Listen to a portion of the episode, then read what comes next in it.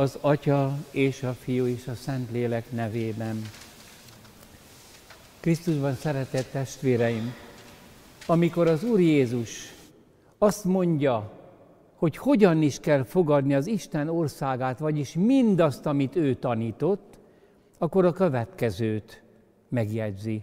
Bizony mondom nektek, aki Isten országát nem úgy fogadja, mint a gyermek, nem megy be oda. A múlt vasárnap említettem, hogy az emberiség nagy bölcsei, szentjei igazából mondásokkal tanították az embereket. Még hogyha hosszan is beszéltek, az emberek egy-egy mondást ragadtak ki a tanításukból, ami valahogy a lényeget tükrözte, és azt elvihették az életre, és azzal megvilágították az életüket. Az Úr Jézus is így tanított, hiszen ez is egy logion, egy mondás, amit az ő halála és föltámadása után kezdtek gyűjteni. És az egyik evangelista ide tette be, másik oda, de Jézusnak ez a mondása, bizony mondom nektek, aki Isten országát nem úgy fogadja, mint a gyermek, nem megy be oda. Hát kedves testvérek, itt három nagyon súlyos dolgot végig kell gondolnunk. Vegyük az elsőt. Nagyon sokat kapám a pap, ha készül a beszédre. Soha életemben ezekre nem gondoltam. Miattatok kellett gondolni ezekre. Amikor Urunk azt mondja, aki Isten országát nem úgy fogadja, mint a gyermek, akkor ezzel azt is állítja, hogy a gyermek, már a magzat fogadja az Isten országát. Hát hogy lehet ez? Nem azt mondja az Úr Jézus, hogy aki nem úgy fogadja az Isten országát, mint egy gyermek a játékot, mint egy gyermek a csokoládét, hanem ha nem úgy fogadja, ahogy a gyermek az Isten országát. Tehát a gyermek fogadja az Isten országát. Soha nem gondoltam erre. De tényleg így van ez? És hát az Isten ország az azt jelenti ám, hogy a gyermek akkor befogadja az egész Krisztusi üzenetet. Hiszen az Úr Jézus első mondatában, ez is egy mondása, már benne, belé sűrítette mindazt, amit később mond, amiért élt és meghalt. Beteljesedett az idő. Közel van az Isten országa. Térjetek meg, és higgyetek az evangéliumba, higgyetek ennek az örömhírnek, hogy itt az Isten országa. Na most testvérek, a gyermek, a karon ülő kisgyermek, akit Jézus az ölébe vett, nem értette Jézus tanítását, az Isten országáról szóló beszédet, nem is képes megérteni az örömhírt, akkor most mit jelent az, hogy a gyermek fogadja Isten országát, és jaj nekünk, ha mi nem úgy fogadjuk Isten országát, mint ahogy a gyermek. Itt most tisztázni kell azt, hogy mit jelent az az Isten országa Jézus üzenetében és Jézus életében. Jézus üzenetében ez az Isten országa, nagyon sokszor el kell ezt még mondanom, mert magamnak is el kellett mondanom. 16. Benedektől tanultam. Az az Isten országlása, az egy folyamat. Az nem egy ország, mint egy terület, nem egy nemzet, hanem valakinek valakivel való kapcsolata. Mint ahogy azt mondtuk, hogy Szent István országlása, az egy folyamat. Tehát az Isten ország az az Istennel való kapcsolat, amikor befogadjuk az ő uralkodását, ami szeretet, ami gondoskodás. És Jézusnak ez az üzenete. Persze az üzenet ő maga mert Jézusban van benne teljességgel az Istennel való kapcsolat. Ez a kereszténység. Lassan derül fényt, a fény arra, hogy Jézus maga az Isten országa. Ezért pünköskor fénylik ez fel igazán. És ezért a katolikus egyház sose beszél le, hogy az ország, az ország, az Isten országa. Jézusról beszélünk. Mert megértette az egyház, hogy Jézus maga az Istennel való kapcsolat. Ő azt hozta el, amit az örökké valóságban, az Istenség mélységeiben az atyával él, amire teremtette Ádámot, de Ádám elszakadt ettől. Most Jézus visszahozza az Istennel való kapcsolatot, hogyha mi benne hiszünk, és bűneinket megbánjuk. Na most Jézusnak ez egy olyan tanítás, ami kezdődött a Jordánba való megkereszteléskor, és beteljesedett a kereszthalálba. A Jordánba való megkeresztelésig 30 évig Jézus nem prédikált. Azért ez furcsa. Hát az egész emberiségnek, a történelemnek hozott egy, egy abszolút új üzenetet. És 30 évig egy szót nem prédikált. Mert amikor a Jordánban a bűnbánó zsidósággal együtt, ő is oda megy az unoka testvéréhez keresztelő, az, hogy én is alá akarok merülni. Te, hát neked nincs bűnöd. Hagyd ezt most. És akkor veszi észre, hogy Isten bárányok elveszi a világ bűneit. És amikor Jézus vállalja a bűnös emberiséggel ezt az egységet, akkor a megszólal az hogy ez az én szeretett fiam, akiben kedvem telik. És leszáll a lélek, hát a lélek mindig vele volt, hiszen fogantaték Szentélektől. De most kap egy küldetést, mint egy azt mondja az Atya Isten, édes fiam, názareti Jézus. Mától kezdve mondd el azt az embereknek, hogy milyen kapcsolatban vagy velem, és ezt a kapcsolatot nyisd meg nekik, mert ez az egy, egyetlen jövője az emberiségnek, több nincs. És ekkor Jézus 40 napig böjtölve kezdi hirdetni ezt az Istennel való kapcsolatot. És a János evangéliumban már milyen világos, aki bennem hisz, annak örök élete van. aki szeret engem, atyám is szeretni fogja, hozzá megyünk és benne fogunk lakni. Jézus abba halt bele pontosabban a kivégzését, átalakította, a bűnök bocsánatát adó szentségé, és amikor megjelenik föltámadása után, rájuk lehel, most teremti újra az embert, mert Ádámra rárelt az Isten, és most lett személy, most vette fel a kapcsolatot vele, rájuk el, és azt mondja, vegyétek a szent lelket. Vagyis az atya és fiú között, én és az örök Isten az atya között levő kapcsolatot kiáraszthatom, ha megbánjátok a bűneiteket. Akiknek megbocsátjátok bűneit, bocsánatot nyer. És ezt rábízta egyházára.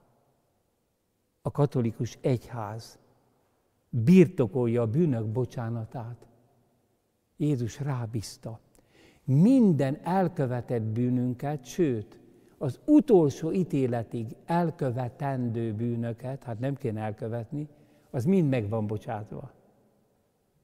De akkor lép érvénybe a bocsánat, ha én hiszem, hogy Jézus az Atya örök fia, kérem a szent lelket, hogy én is belépjek ebbe a kapcsolatba, és akkor az egyház megkeresztel, illetve feloldoz. Hát kedves testvérek, ez az Isten országa. Na most egy kis magzat, vagy egy gyerek, hogyan fogadja az Isten országát? Hát nem, tud, nem tudja megérteni azt, amit én most mondtam. Először is azt nézzük meg, hogy amit a múlt vasárnapokban mondtam, hogy egy normális állapotban egy édesanya úgy szereti a magzatát, hogy azt se tudja, hogy fiú vagy lány, egészséges vagy beteg. Nem, a létét szereti, a személyét. Így csak Isten tud szeretni. És ezt fogadja el a magzat. Ezt az ős tapasztalatot, hogy a létezésemet beburkolja egy szeretet. Kedves testvérek, de hát a bűn után maradt az embernek ilyen képessége, hogy az Isten szeretetét be tudja fogadni még akár az édesanyja pillanatnyi közvetítésével is? Maradt ilyen képessége. Mert az ember ugyan elszakadt az Istentől, de nem veszítette el az Isten képmásiságot. Nem vált állattá. Képessé lett Istenre. Majdnem azt mondanám, hogy olyan állatfaj vagyunk, ez persze idézőjelbe, aki képes az Istenre, ezért nem vagyunk állatok. Ezt a képességet az ember megőrizte. És most megint ezt kell védelmeznünk a katolikus egyháznak, mert a posztmodern ember sokan ellenállnak az isteni kinyilatkoztatásnak, és pedig azt mondják, hogy az emberben semmilyen képesség nincsen. De igen, mert az ember személy maradt a bűn után is. Szeretni képes lény maradt. És a szeretetet befogadó képessége van befogadni az ingyenes szeretetet. Persze, kedves testvérek, az emberi szeretet ős tapasztalata, az Istennel való ősi, eredeti, ártatlan kapcsolat maradványa bennünk. Tehát a múlt vasárnapokon azt neveztem ős tapasztalatnak.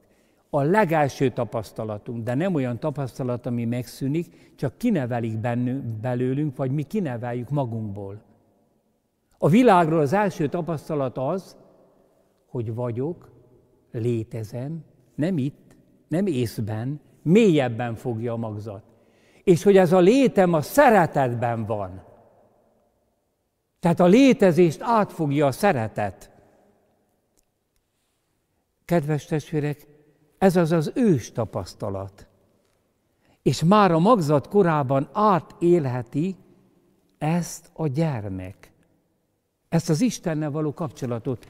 Na de bocsánat, hát, hát Ádám utódjai mindannyian elszakadtunk az Istentől. Hadd mondjak egy hasonlatot. Hát minden hasonlat gyönge, de mégiscsak segít. Reflektorral megy egy sötét éjszakában az autó, és megvilágítja a foszforeszkáló jelzéseket. Elmegy az autó, de még utána foszforeszkál az a jelzés. Még abba sötétbe világít, már nem világítja meg az autó reflektora azt az anyagot, de az még fényt bocsát ki. Nem a maga fényét, hanem az őt előbb megvilágító lámpa fényét. A magzati gyermeki őstapasztalatban, és később a tiszta szerelemben, a nagy barátságban, tapasztalatban. Ez az ősi isteni szeretetnek a foszforeszkálása van. Ezért nagyon fontos, hogy az anya rákapcsolódjon valóban az Istenre. Hogy a szerelmes az Istenre kapcsolódjon, mert megromlik. Mert kihúny. Megromlik a szeretetünk. Képességünk van közvetíteni Isten szeretetét, de csak Krisztusban lesz állandó, végleges. Mert ha nem végleges, akkor viszont becsapjuk. Ezért mondja Krisztus, én vagyok a világ világossága.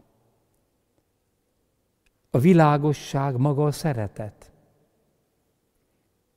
És ebben a világosságban teremtette az Atya a világot. Ezért mondja, legyen világosság, vagyis legyen názareti Jézus, legyen karácsony. És ebben, hogy az ő fia emberi lesz, ebben képzelt el bennünket, ez a Ferences teológia. De ma ez megkerülhetetlen, ez, ez maga a keresztény hit. Benne teremtett mindent, mondja Szent Pál, ezt majd még kifejtem, majd húsvét után.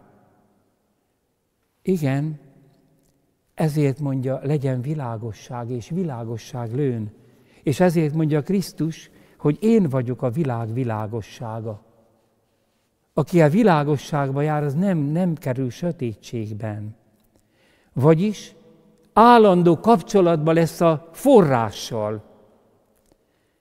Az ember ugyan kiszakadt ebből, a világosságtól elfordult, de a szíve mélyén, a személye mély, mélyén még képes arra, hogy fogja azt a foszforeszkáló világosságot, mert Isten mása maradt. Pontosan a magzatát Isten szeretetével, szerető édesanyából magzata felé árad ez az isteni szeretet. És hogyan fogadja a magzat, vagy a kicsi gyermek, aki ott van édesanyja karján? Gondolkodás nélkül, örömmel, teljesen, mert a létet átfogó szeretettel kapcsolatban nem vagyok szabad. A legnagyobb szeretettel szemben nincs szabadság. Csak a szabadság teljes elvesztése és feloldódása szeretetben, mert a szabadság a szerető képességnek az egyik alapja, és itt most befut, beteljesedik a szabadság. Egyetlen értelmes hozzáállása van, ha valaki megérti Jézust, csak elfogadni. De úgy, mint a gyermek. Gyorsan szükséges megjegyeznem újra, hogy ez a foszforeszkálás megszűnhet. Már csak azzal is, hogy az édesapám, édesanyám meghal. Vagy van olyan szülő, hogy elveti a gyermekét később. Vagy elhagyják egymást az emberek. Tehát testvérem, keresztény testvérem, ember testvérem. Hát kár volt világra születni és megtapasztalni ezt a szeretetet annak a kicsi gyermeknek, ha nem mondjátok azt, hogy van egy mennyei atyád. Nézd a keresztel Jézus, hogy szeret téged. Hogy rákapcsoljam az én szeretetemet az Isten szeretetére. Kedves testvérek, ezt most tudatosan, tudatosan ezt kapcsolatot elvágja ma a nyugati ideológia. Erre zuhan az egész nyugati világ és humanizmus a semmiben. Egy Isten nélküli humanizmus végül is az igazi szeretet nélküli humanizmus, vagyis velejéig hazug. De hogy igazolja magát, hogy igazolja magát ez a Isten nélküli humanizmus, most átalakítja a szavakat, kiforgatja értelmükben, mert maga az ember van kifordulva. Legmélyebb identitása az az embernek, hogy Istenre képes.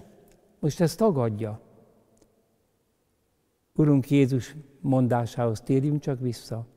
Bizony mondom nektek, aki Isten országát, az Istennel való kapcsolatot nem úgy fogadja, mint a gyermek, tehát akkor a gyermek fogadja, nem megy be oda.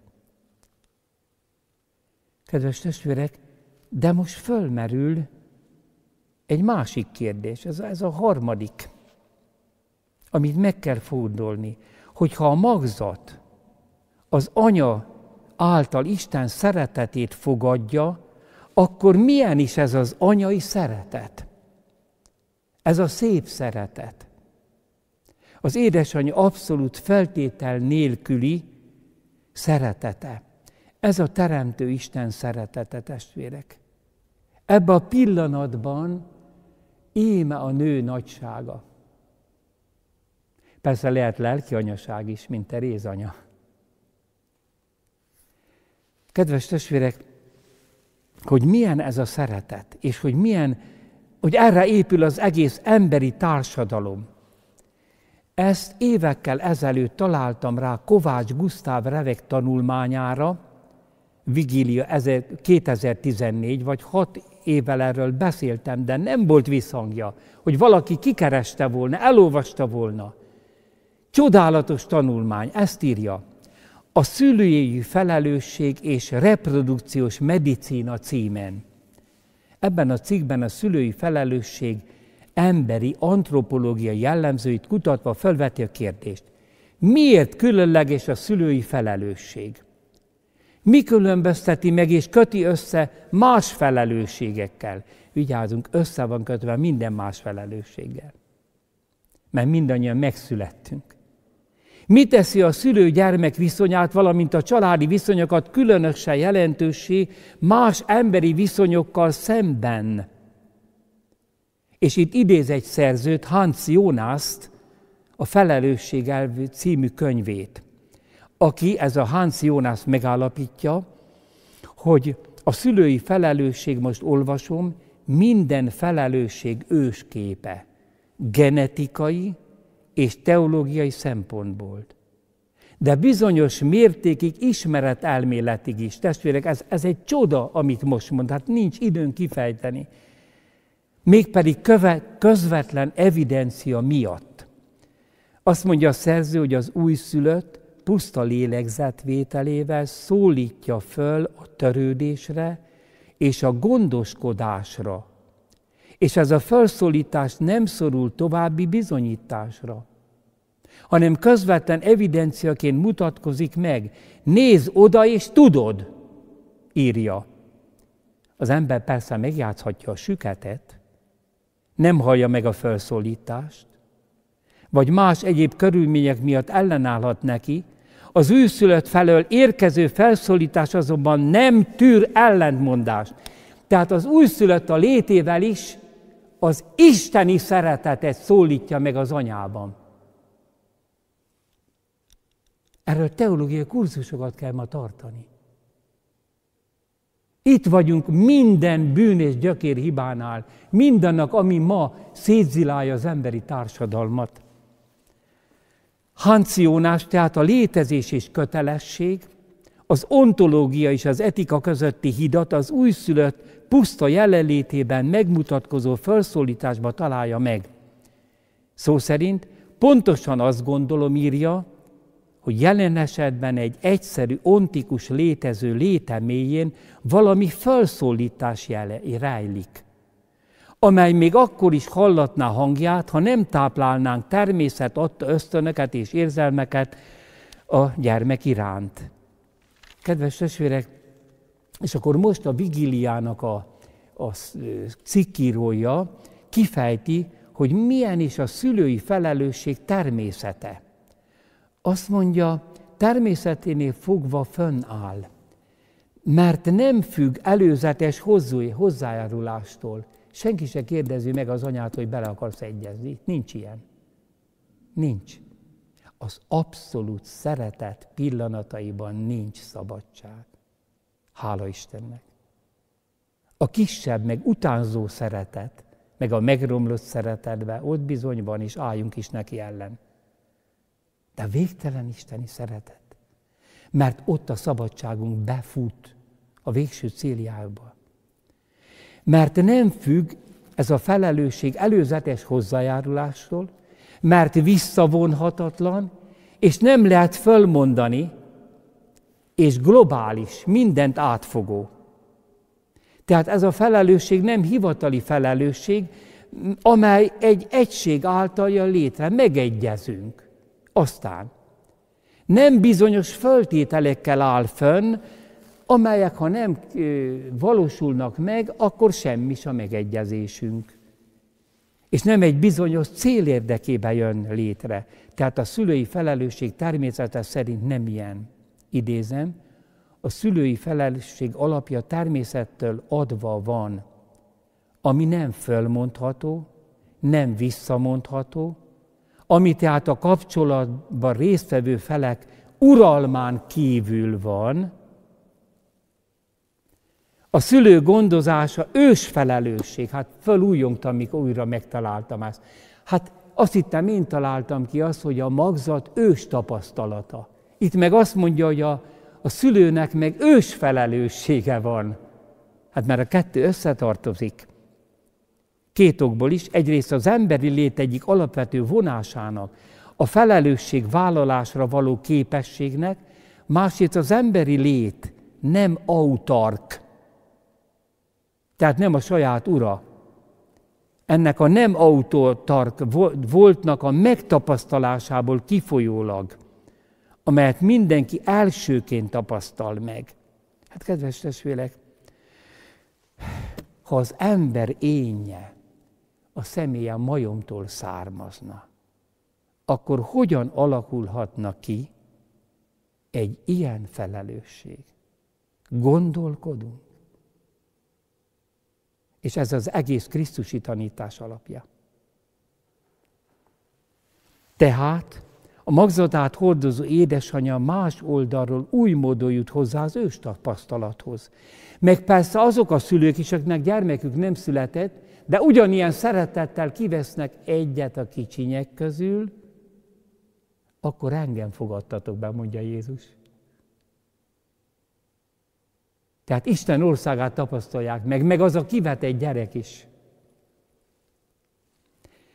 Testvérek, nincs az a megvertség, amit Krisztus meg ne gyógyítan egy magasabb szinten. A feltétlen szeretethez hozzájutnak az ilyen szülők is, és az a kivetett gyermek is. A magzat személye énje fölszólítja édesanyját. Szeres úgy, mintha Isten lennél. Pontosabban a magzat ényét fogantatás pillanatában a nem létezésből előhozó teremtő Isten szólítja föl az anya személyét erre a korlátlan felelősségre. Újra és újra tudatosítani kell, hogy az emberi személy nem az anyag terméke. Csókai professzor úr így emlékezik Szentágotai János professzor szavaira, idézem. Ő azt mondta az egyetemi hallgatóknak, hogy az emberi személynek nincs reprezentációja az agyban, ez Isten felé irányul és végtelen. Már egy divatos kifejezés, hogy az, minden az agyban dől el, nem a szemében. Ez a 70-es években volt, írja Csókai professzor, és megállapítja, micsoda utakat kellett bejárniuk szentágotai mondatáig az agykutató tudósoknak ahhoz, hogy ezt felismerjék 2000 év alatt és egyesek most se akarják felismerni. A szekularizált tudományos világ írja, és hatalmi struktúra nehezen vevő ezekre a gondolatokra. Hogyan lehet mindezzel tehát megküzdeni? Megint csak az evangélium alapelvek segítségével türelem, békesség, ember szeretet. Hozzátenném, amíg ezzel én és ti megküzdünk, a hitünk alapjait megerősítjük. Soha ilyen erőt nem kapott a hitem alapja. És ha az a mustármagnyi hit, amely Krisztusba kapaszkodik, ebbe a talajba hullik bele, az ős tapasztalatba százszoros termést hoz. A szülői felelősségnek tehát három jellemzője van, amely Isten szeretetének a jellemzője. Totális. Nem csak valamire vonatkozik folyamatos, egy percre nem szakadhat meg, akkor a gyermek életét szakítanánk meg, ha nem szeretnék, és ugyanakkor a jövőre irányul. Ezek a Teremtő Isten szeretetének a jellemvonásai. Mind. Aki nem az ember tulajdonságait szeret Isten, hanem a személyünket. Hát a testvérek, még egy nagyon picit, hadd idézzek kedves szerzőmtől, Gondos Grünhut Lászlótól Szeretet és Lét című könyvéből. Azt írja, Szerethetlek a lényeget szerint is, de azért is, mert te vagy ez a létező. Elgondol, tehát azt jelenti, hogy szerethetek úgy is valakit, hogy olyan kedves, olyan tehetséges, olyan illedelmes, olyan csodálatos lény, Szabad így szeretni, de ez az érosz, ez a vágyó szeretet, ami nem baj, de nem a csúcspont, hanem az agapé, amire a mi szívünk rá van irányítva. Elgondolkodható, elgondolható, mondja Grünhut, hogy Isten mindenhatósága biztosan tud olyan lényeget teremteni, amely veled tökéletesen azonos ugyanazzal a kinézettel, képességekkel, sorssal, ugyanazzal a történettel, Mint ahogyan most mondják, ugye, hogy hát gyártanának embert, teljesen egyformákat. Megdöbbentően megerősödne a hitünk. Mert rögtön az egyik azt mondaná a másiknak, hogy te. Az énem, a személyem nem azonos a szubstanciámmal. Mindazzal, amiből fölépülök. A tehetségeim, a kinézésem, a sorsom. Ha ugyanilyen három-négy ember lenne, mindenben nem ikrek, már az ikermisztérium is megdöbbentette, mindig az emberiség úgy kutatta, olyan, néha olyan negatív állt hozzá, néha istenítették, de hát ott is rögtön tudja az édesanyja, ő meg is ismeri őket, de kezdetben még ő is nehezen ismeri meg őket, de tökéletesen más valaki a személye. Az irántad való szeretetem több, mint érusz, agapénak hívják. Ha azért szeretlek, aki vagy, semmi mással nem tudlak felcserélni. Még akkor sem, a pontosan ugyanazzal a lényeggel, vagy tökéletesebb lényeggel bírna. Testvérek, ez nem igaz, hogy a fiatalok nem értenék meg. Miért nem hirdetjük? Unos, untalan, iskolákba, katolikus iskolákba, nem hívőknek mindenütt, hogy nem igaz, hogy Józsi azt a Juliskát, azt te föl tudnád cserélni? Mert ha igen, akkor nem őt szereted, hanem azt, hogy olyan szexuálisan vonzó. Az nem baj, ha kizárólagos lesz, és feleségül is veszed. De nem őt szereted. Vigyázz!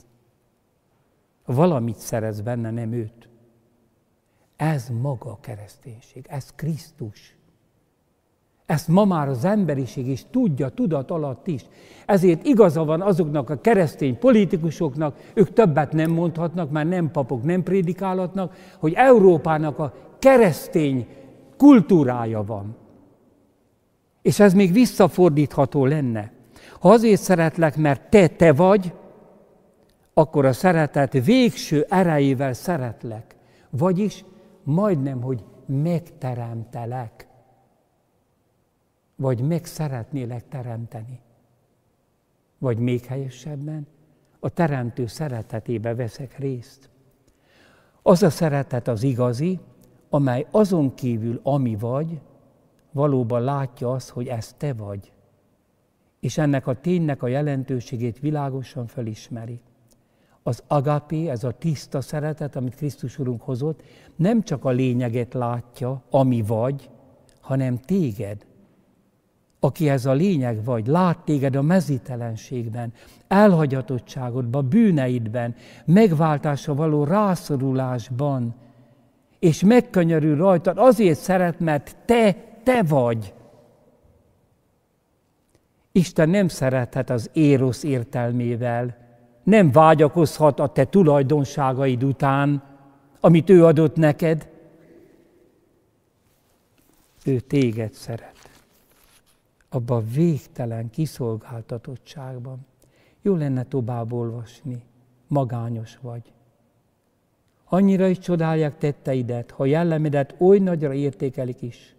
Ha jót akarnak is neked és gondoskodni rólad, ha valaki a legbensőbb lényegedet az érosz boldogságában meg is találná, megmarad a kérdés, ki ismer téged, aki valóban vagy. Ki szeret téged önmagad miatt, mert ez vagy te, és nem más valaki. Azért gyorsan hozzá kell tennünk keresztényeknek, ja, akkor semmi teendő. Tehát valaki ezt keresztényként ezt elfogadja, ez az elfogadása Krisztusnak. Akkor én üdvözülök, bocsánat. És a jó cselekedetek? Hát nem azért üdvözülök, mert jó cselekedetek, jó cselekszem, hanem azért, mert a jó cselekedetekben az Istent akarom utánozni, hogy a másikért élek, hogy az életemet adom érte. Tehát engedem, hogy átmenjen rajtam, idegeimen, napjaimon, felülről jön a másikért, hogy ő létezzen. És itt a cselekedetek fontosak. De nem a cselekedet önmagába, hanem akkor veszem át Isten ingyenes szeretetét, ha én is legalább néha Dostoyevsky kimutatta, hogy egy részeges, bűnös embernek is volt egy pillanata, ahol képes volt Isten szeretetével szeretni. És talán ezért üdvözült is. Amen.